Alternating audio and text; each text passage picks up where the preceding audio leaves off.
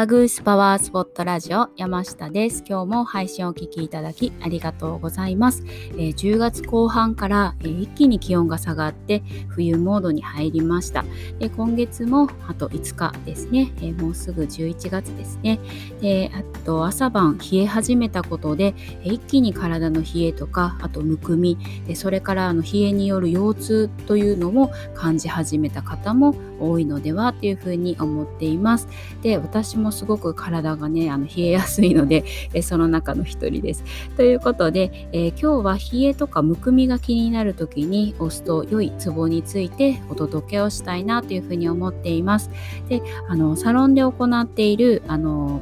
裏メニューの新規アロマトリートメントでも、えツボそれから、え人の体に流れている経絡と言われるエネルギーの通り道に沿ってお手入れをしています。で、えー、人間の体には経絡と言われる、えー、たくさんのエネルギーの通り道が張り巡らされています。であの電車で例えるとあの経絡が線路みたいな感じで、えー、壺は駅みたいな感じになります。でうまくエネルギーが流れている時には体はとっても元気なのですが、えー、このエネルギーが滞って、えー、どこかの駅で渋滞をしてしまうと様々な不調につながります。でそこで、えこの液、ツボですね。ツボを刺激することで流れを良くしてあげることができます。え人の体には361個、ね、ツボがあると言われていて、えなので液が361箇所ある感じですね。で、それぞれの液は様々な、え内臓、臓器ともつながっています。え例えば、あの、えーと、電車の路線図で言うと肺と大腸路線とか、えー、心と小腸路線とか腎膀胱路線みたいな感じで、えー、各臓器とつながる経絡と呼ばれる、えー、線路路線みたいなのがね通っています。なので、えー、この不調を感じた時にその線路上にある駅、まあ、ツボですね。ツボを押してセルフケアをしてあげるっていうのはこのエネルギーの流れを良くしてあげることにつながります。で、えー、今日は冷えとむくみ。であとはあの下半身の冷えからくる、えー、腰痛とかですね、えー、そういったお悩みにおすすめのツボをご紹介したいなというふうに思っています。で一気に気温が下がり始める11から11月からは、えー、漢方っ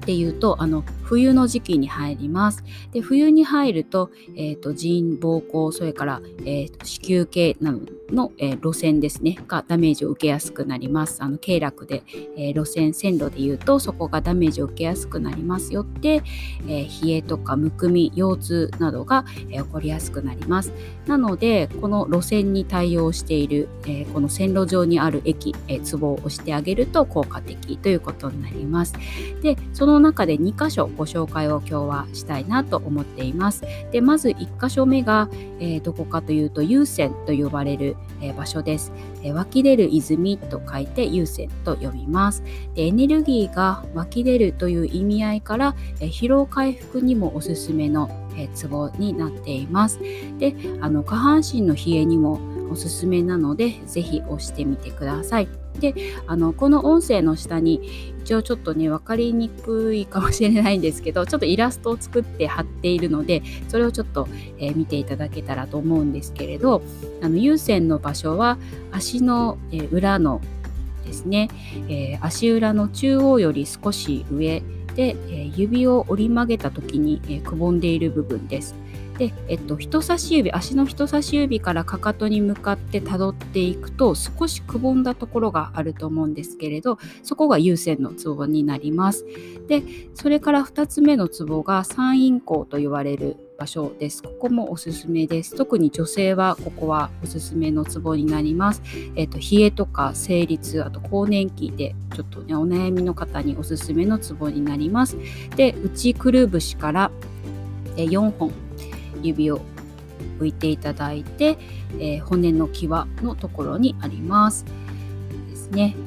えー、なのであのお風呂に入った時にこうくるくるくるとちょっと刺激して押してあげたりあとは朝起きた時とか、えー、夜ですねあと日中でも思い出した時に、えー、有線それから三陰交のツボを、え、刺激をしてあげてください。であとはあの回路とかあの以前ご紹介した小豆の力ですね、え、などでこのツボを温めてあげるっていうのもとってもおすすめです。で今からのあの本格的な冬に備えて、ツボ押しそれからちょっと温活ですねを始めてみてください。えー、下半身太りとか、え下半身の冷えそれから婦人科系の不調の緩和とか、え冷えによる腰痛にえ今日ご紹介した優先それから三陰交とってもおすすめです。私も冷えやすいので、えセルフケア意識したいなというふうに思っています、えということで、え今日の配信が少しでもあなたのお役に立てたら嬉しいです。で明日はちょっと勉強会に参加をするため配信はお休みさせていただきます。で